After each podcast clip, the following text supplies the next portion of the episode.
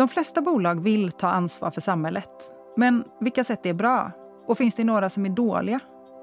I Ansvaret-podden bjuder vi in personer som har koll på hur företag kan ta ansvar och göra skillnad för både samhället och sin verksamhet. Jag heter Tove Lindahl Greve och är VD för Ansvaret. I dagens avsnitt träffar jag Jenny Elheim. Jag vet inte hur många gånger jag varit ute och föreläst på stora företag eh, och det sitter alltid väldigt många chockade i publiken att va, är det så här det ser ut? Och det handlar liksom om några kvarter bort från där jag själv bor. Jenny är insamlingschef på Göteborgs Stadsmission och har lång erfarenhet av att få företag och civilsamhälle att arbeta tillsammans.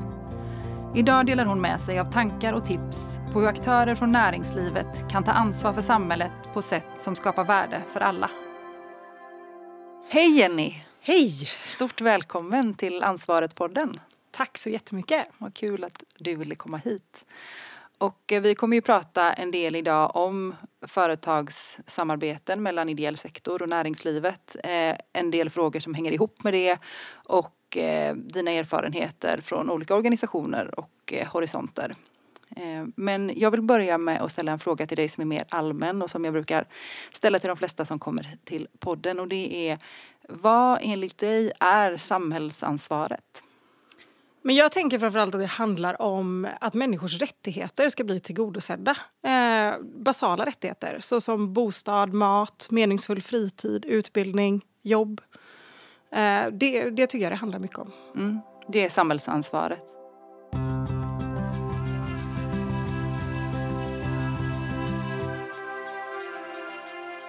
Vem är det som har det då? på ett sätt så tycker jag att vi alla har det som är födda i den här världen. Eh, men framför allt de som har mycket makt i samhället. Eh, det är ju väldigt svårt om du är, lever i en väldigt utsatt situation eh, att förändra eh, och ska göra stor skillnad. Medan eh, om du har mycket makt som politiker eller som näringslivet så är det lättare att göra stora förändringar mm. och ta ansvar för samhället. Mm. Så att eh, oavsett egentligen i vilken sektor eller vilket segment av samhället du befinner dig, om du har makt och tillgång till eh, verktyg och potentialen att förändra, då är det också du som har ett större ansvar. Ja. Eh, jag tänker på det, jag pratade i ett annat avsnitt med Gabriel Wikström som är nationell samordnare för Agenda 2030. Apropå det här förskjutningen, att förut var det ju stater i stor utsträckning enligt alla FNs konventioner som hade ansvar för förändring. Men det finns faktiskt en förskjutning i de globala målen som pratar om stakeholders i form av absolut stater men även Eh, näringslivsaktörer, även civilsamhället och individer. Så apropå det du säger nu så då blir det ju lättare att tänka att det kan vara vem som helst. Det beror mer på vad du har för förutsättningar.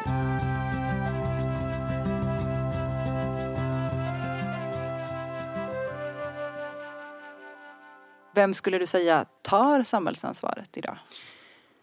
Eh, nu är jag ju partisk eftersom jag jobbar i en civilsamhälleorganisation men det är klart att jag tycker att civilsamhället tar ett väldigt stort ansvar eh, och kanske ett lite för stort ansvar ibland och ibland är det jättebra att man tar det ansvaret. Men man hade ju önskat att det var fler som, som hade det i sin ryggrad eh, att vi ska se till att människor i vår stad faktiskt mår bra och att alla människor gör det. Mm. Och när du menar att det blir lite för stort ansvar, varför?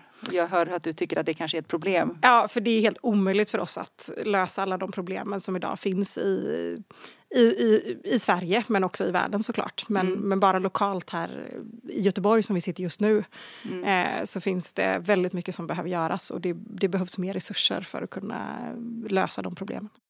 Vilka slags resurser är det civilsamhället inte har som andra sitter på? Nej men precis, de, det är ekonomiska resurser som civilsamhället eh, saknar. Mm. Eh, hade civilsamhället haft mycket mer ekonomiska resurser så skulle man kunna göra väldigt mycket större skillnad. Mm.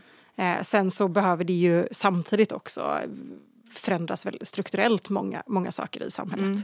Men med ekonomiska resurser så kan man ju också vara med och påverka mer ja. kring det strukturella. Och det, det är en fråga som har dykt upp här i olika avsnitt, precis det du är inne på nu, att det finns en, eh, en skillnad eller det finns en, ett avstånd i att civilsamhället ofta sitter på mycket kunskap och mycket Eh, insikt kring vad målgruppen behöver och eh, det är inte alltid civilsamhället som sitter på resurserna, vare sig de ekonomiska eller mandatmässiga resurserna att faktiskt förändra och då hamnar civilsamhället i en roll när de ska ordna upp konsekvenserna av strukturella problem som de vare sig har mandat eller uppdrag. Att, känner du igen dig i den beskrivningen? För den har kommit upp flera gånger här nämligen. Jo men precis, hade civilsamhället mer fått vara med från början när man tar besluten och eh, bestämmer hur man ska göra så hade det ju varit jättemycket kompetens som finns där ute eh, som hade varit tillgodosedd och blivit väldigt bra för samhället tror jag. Mm, mm. Det är ju någonting jag har klurat på mycket också när jag har varit i civilsamhället och mycket varför jag har eh, bestämt mig för att försöka förändra utifrån en annan horisont och, och finnas till hands för företag som vill förändra. För att precis det du säger nu, det ser ju även många företag. Mm. Att det är skevt.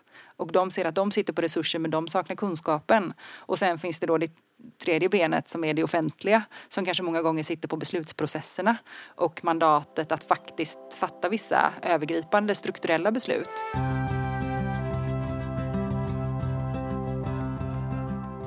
Om vi går vidare lite grann och pratar mer specifikt om din erfarenhet eh, idag då på, på Stadsmissionen i Göteborg och tidigare på Ung Cancer och med den röda tråden då företagssamarbeten i väldigt stor utsträckning. Skulle du säga att näringslivet har ett ansvar för vårt samhälle? Ja men absolut och näringslivet skulle ju själva må bättre av att de, de också tog ett ansvar, ett större ansvar. För mm. mår, mår människorna i en stad bra så kommer ju också företagen må bättre. Och jag hör dig också, vi kommer komma tillbaka till det, men när du säger att företagen skulle må bra, du säger alltså att det skulle vara en vinning åt båda håll, mm. både för samhället och för företagen i sin ändå i slutändan affärsidkande verksamhet. Mm. Ja, spännande om du då skulle säga eh, utifrån det du har sett och det du ser när du eh, samverkar med företag eh, utifrån en civilsamhälles roll. Vad är det för olika incitament? Varför vill företag, eh, om de vill det, varför vill de ta ansvar för samhället? Men det kan ju vara jätteolika och det försöker jag utreda ganska snabbt ihop med företaget i början. För ibland känner man så himla tydligt att företag kommer och verkligen okej, okay, de här vill verkligen förändra, de vill verkligen, det är genuint, eh, de vill göra skillnad i samhället och de vill göra någonting som, som, kommer, som kommer påverka både på kort och lång sikt. Eh, och sen så ibland kommer det företag som mer är sådär, ja men vi, vi vill skänka så här mycket pengar eller vi vill göra det här. Eh, man utgår väldigt mycket från sig själv eh, och man, man vill så fort som möjligt göra mycket kommunikation kring det, stärka sitt varumärke. Eh, eller man vill se till att liksom medarbetarna på företaget blir nöjda eh, med samarbetet. Eh, och här tror jag det är, liksom, det är väldigt viktigt att, att, att det är genuint från början eller att det blir det under, under vägens gång. Eh, mm. och att man förstår liksom varför man gör det här. Eh, att det inte bara blir ett sätt att stärka sitt varumärke. Sen blir det också det. Eh, det är en mm. positiv win-win effekt. Eh, men att det inte är det viktigaste incitamentet från början. Och om det då är ett företag som kommer till er, för du säger att det kan göras en resa här. Om ett företag kommer till er och, och du identifierar ganska omgående att här är ett, ett företag som framförallt kanske vill jobba med de här frågorna för att se bättre ut. Um, vad gör ni då? Hur, hur, möter ni det? Nej, men då försöker vi påverka företaget för jag tänker mycket att det handlar om att få man mer kunskap om den situationen, hur den är då i, i Göteborg som vi jobbar mest i, eh, då, då inser man att man vill vara med och påverka. Då kommer man fram till det. Mm. Eh, det gör de absolut allra flesta. Eh, så, att, så att för oss handlar det ju mycket då om liksom kompetensutveckla, stötta företaget i mm. att liksom förstå varför de faktiskt ska stötta mm. oss. Eh, jag hade ett företag för ett tag sedan nu som när, de, när de började stötta oss så var det väldigt viktigt att stötta våra sommarläger och, och liksom barn och unga och var väldigt tydliga med det från början. Och sen så nu efter att de har lärt känna oss, förstått mer av verksamheten så är det varenda gång de liksom skänker en stor summa pengar så är det ni gör precis det som mm. ni tror är bäst för de här pengarna. Mm. Eh, och då har man liksom förstått att vi, vi sitter på den typen av kompetensen och litar på oss och det är väl dit vi vill komma i alla företagssamarbeten. För att det ska ja. bli bra åt båda håll. För förekommer det att företag kommer till er då och säger att vi vet vad vi vill ge er. Alltså att, att det här med, jag hör dig lite grann säga att man vill öronmärka eller man har en idé om vad man vill. Är, är, är det så? Precis, alltså jag tror att företag generellt är ju väldigt vana vid att gå sin väg, att ta sina egna beslut mm. och bestämma. Och då är det ju klart att många kommer till oss med en väldigt tydlig bild eh, som vi ibland behöver jobba tillsammans med företaget. Eh, och vi behöver lära oss om företaget och, och vad den behöver och dens behov. Eh, men de behöver också liksom stanna upp och lära sig av oss och vad det är vi faktiskt behöver. Mm. Och det, det är när man tar den tiden eh, från början som jag tror att eh, samarbetena får absolut mest effekt. Det har mm. jag sett i de samarbeten vi har suttit i. Och när du pratar om effekt, då är det både för? Då är det både för människorna ute i samhället, att vi faktiskt gör, gör stor skillnad både för individer och på gruppnivå. Eh, men också att det ger väldigt mycket för medarbetarna, det kan ge mycket för både styrelse och ledningsgrupper i ett företag. Mm. Eh, och också att vi då lyckas skapa bra kommunikation som når ut eh, mm. och, och, på så sätt då stärker företagets varumärke. Mm. Och jag tänker att det borde ju vara intressant för de flesta bolag. Det är ett mervärde och en tjänst ni erbjuder dem som, som man tänker att de bör uppskatta eftersom jag upplever ju när jag pratar med företag inom ramen för ansvarets verksamhet att många är oroliga för washing-frågan, att man inte vill bli anklagad för att man inte gör skillnad på riktigt. Mm. Eh, och det du beskriver är ju någon slags en, en garanti för att sannolikheten blir mindre för att man skulle kunna anklagas för det. Om man då har en eh, en kunskap man bottnar i frågan tidigt i processen så är ju kommunikationen och det inramningen både internt och externt för företaget måste ju bli tryggare att de bottnar mer i det då. Precis, det verkligen hamnar i, i ryggraden när man tar den tiden det behövs att lägga på liksom, vad är det, vilka frågor är det vi ska engagera oss i ja. och vad är det vi ska göra. Mm. Och då blir det väldigt enkelt sant, att skapa mycket bättre kommunikation mm. kring företagssamarbetet. Mm. Och det gynnar ju oss som civilsamhälle och organisation också för det är många företag som kommer till mig och säger att ja, vi vill inte sprida detta för att man är rädd för greenwashing eller liknande. Eh, Medan eh, från vårt perspektiv så vill vi ju sprida alla framgångsrika företagssamarbeten ja. för det spiller ju över och andra ser att oj shit det här kan vi också göra. Det är ju Exakt. fantastiskt. Eh, men då gäller det ju som sagt att det inte bara är, bara är syftet är en kommunikationsinsats utan Nej. syftet är att, att förändra mm. lokalsamhället. Och syftet kan ju också vara att de vill stärka någon strategisk nyckelfråga. Till exempel, vi vill attrahera ny talang. Vi vill skapa engagemang hos våra medarbetare så de stannar längre. Eh, och det är ju, upplever jag, någonting som vissa bolag skäms lite över ibland. Eh, och ansvarets uppdrag är ju väldigt mycket att få tvärtom, att få upp det på bordet och säga att bra, då kan vi hitta perfekta matchen för er. Om ni är ärliga med vad ni vill uppnå. Det måste vara genuint att ni vill också förändra samhället. Det kan inte vara eh, någonting ni bara säger. Men ni måste vara lika ärliga med att ni tror på att era strategiska utmaningar kan få en skjuts av detta för då händer det grejer. Eh, men, men jag förstår vad du menar med att det är en resa, det är ju inte alla som, man kanske tänker att det är en kommunikationsinsats man behöver. Men får man lite mer kött på benen och lite guidning från eh, en civilsamhällesaktör med koll som inte får företaget att skämmas över att de också vill uppnå någonting internt. Då kan det skapas magi. Precis, och det vi då liksom behöver sätta oss i är att likväl som företaget behöver beskriva sina behov så måste jag beskriva eh, våra behov för företaget. Eh, mm. I att vi kan absolut fixa volontärinsatser för företag, det är inga problem. Men det kommer, vi kommer behöva liksom ha en liten utbildning, vi kommer behöva titta på vart kan ni hjälpa oss? Och företaget kommer också behöva gå in med ekonomiska resurser för att det behövs för att vår organisation ska kunna finnas. Mm. Och när vi då landar i det, det är då, företag, eller det är då samarbetena blir så bra. Och då ja. kan man ju också titta på vilka kompetenser kompetenser finns inom företaget. Eh, mm. Vi har väldigt många eh, människor i våra verksamheter som, som behöver hjälp och stöd när det kommer till det digitala. Då kan vi skapa mindre grupper eh, kring det eller att man kan hjälpa människor med CV-skrivning, jobbsökande, gå in på Arbetsförmedlingen, hur funkar det? Eh, så då kan vi också hitta liksom, samarbeten där man, där man stöttar varandra på ett helt annat sätt.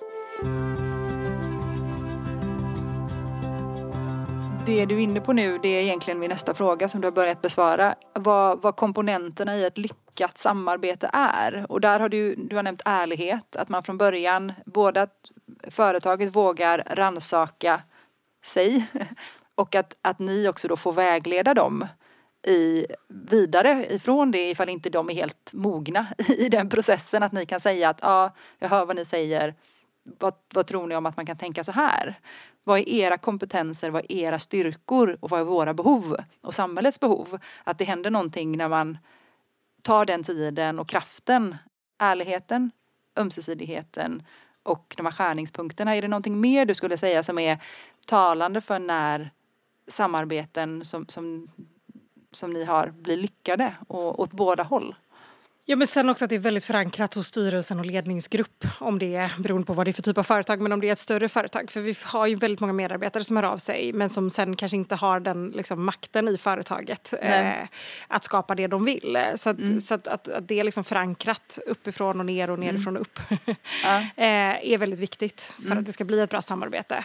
Eh, mm. och sen så också, eh, många skänker ju liksom en gåva inför julen eller man skänker inför sommaren och det, det är också fantastiskt, men, men men det som blir bäst är det långsik långsiktiga. Vi vill helst inte jobba i liksom korta, korta projekt och sånt utan hellre att man jobbar längre med ett företag. Eh, då brukar det ge allra mest.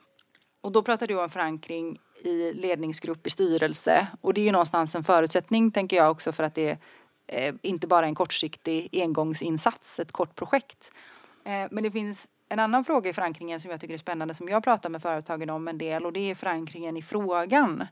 Eh, hur tänker du kring alltså att, att förstå och eh, förankra åt båda håll så att det inte bara är att eh, det blir någon slags eh, eh, om, om man hårdrar det, någon slags av exotifiering av målgruppen. Tänker ni någonting kring förankring åt, åt det hållet? Vad behöver de förstå?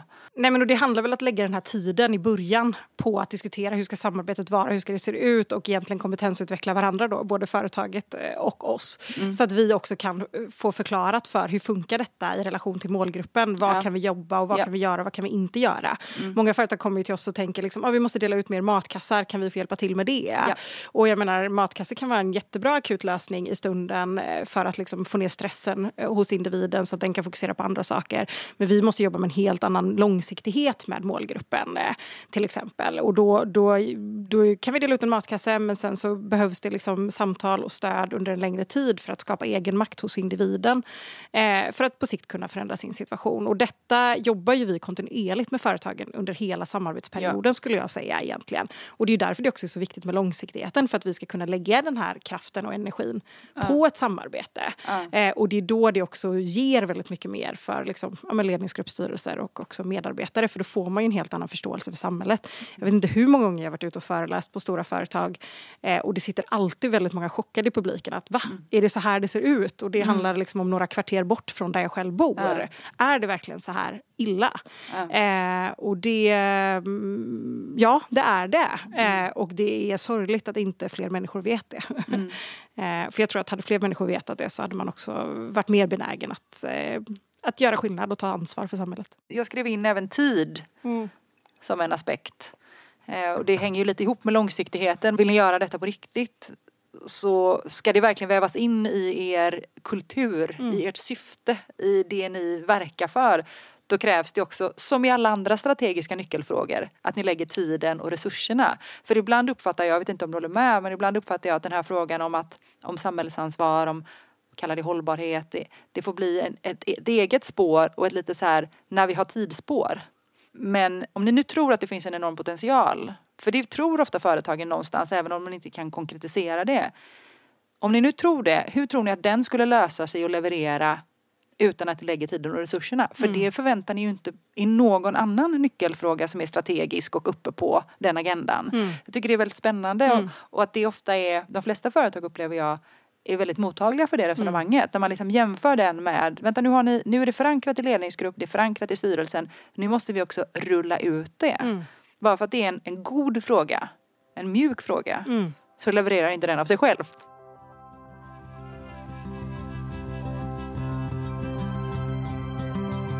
När ni går in med eh, i samarbete med företag, i vilken utsträckning pratar ni med dem om önskad effekt av deras specifika insats eh, och om hur mycket ni kan lägga, för det här är en, en fråga som har dykt upp hos andra civilsamhällesaktörer. Hur mycket resurser kan ni lägga på att redovisa effekt utöver er generella effektredovisning menar jag då?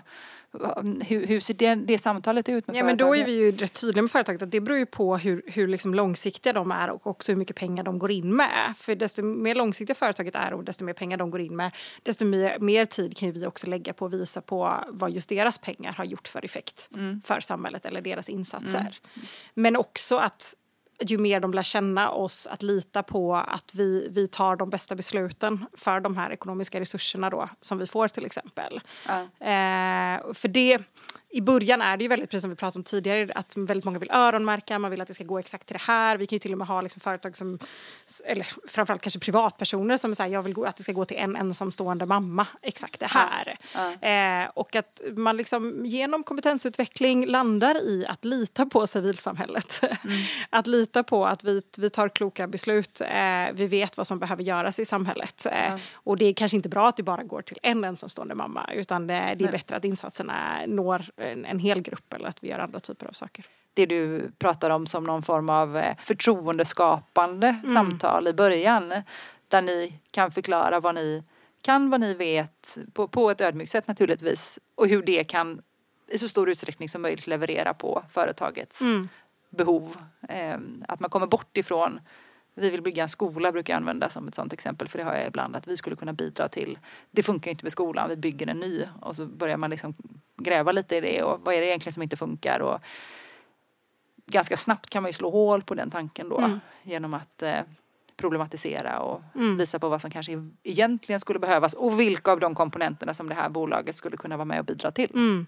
Ja, men som nu till exempel, vi har mycket studiestöd runt om på skolor här i Göteborg och det, det ju, vill ju många företag bidra med och många företag startar ju egna sådana initiativ som såklart också kan vara fantastiska. Men det som jag har förstått har varit väldigt bra med vårat det är ju just det här att vi eh, dels så ser vi alltid till när vi har studiestöd att vi bjuder på mat för vi vet att många kanske inte kommer kunna äta sen när de kommer hem.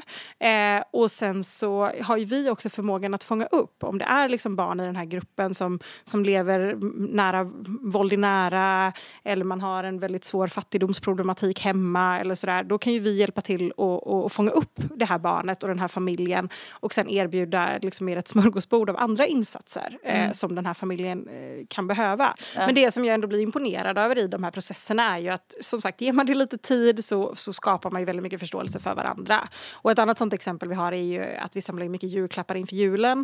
Eh, och det är många, både privatpersoner och företag då, som liksom vill, ja ah, men det här, jag har den här leksaken, den passar en sexårig pojke. Eller den passar mm. ett sånt här barn. Eh, så. Eh, och då får man liksom ta hem det igen och förklara att det vi gör är att vi samlar in jättemycket julklappar. Sen bjuder vi in familjer till en julklappsbutik som vi kallar det då. Och så får man en eh, personal shopper som hjälper en och liksom går runt i butiken. Hur många barn har du? Eh, och så får liksom föräldrarna då välja ut de julklapparna. Barnen får inte vara med, eh, utan de väljer ut julklappar till sina barn. Och detta är ju liksom för att, för att skapa egen makt för att föräldrarna själva ska få, jag vet vad mitt barn gillar. Ja. Det finns ingen generell leksak för en sexårig pojke som alla pojkar gillar i sexårsåldern.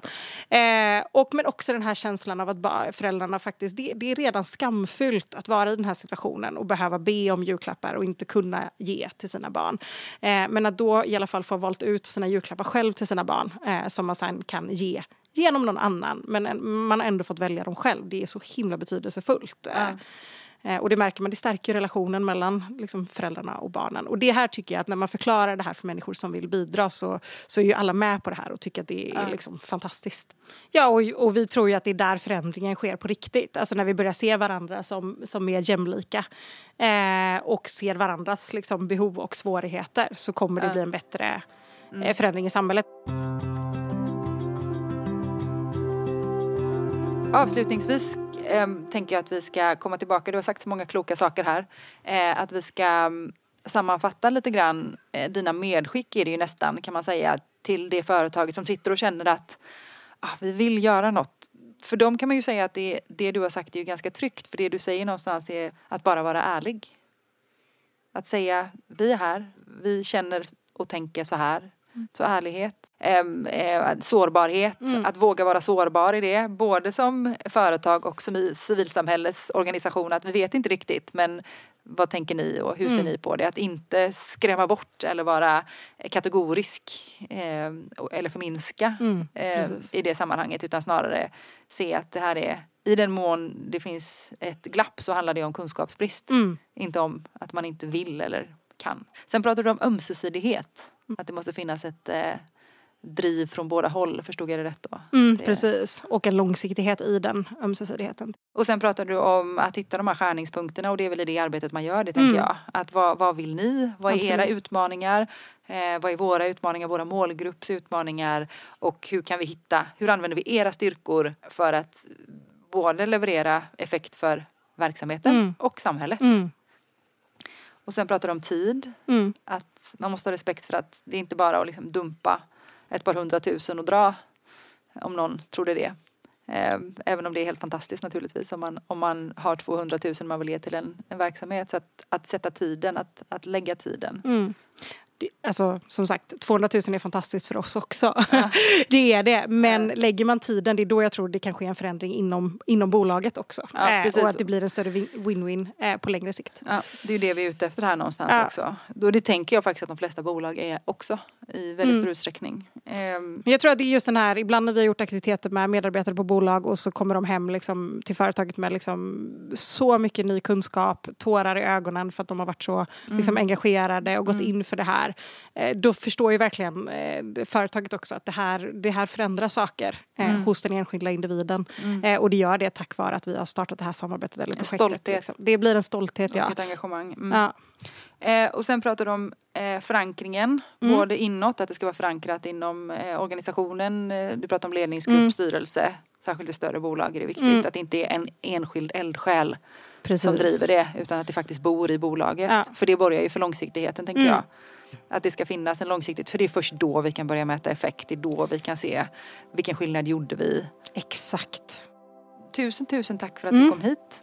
Tack. Så värdefullt Ja. för, eh, för både ansvarets verksamhet och hoppas jag för de företag som lyssnar och, och är precis där att de vill göra mer Mm. och fundera på hur de ska gå tillväga. Så tusen tack för att du kom hit. Tack så jättemycket.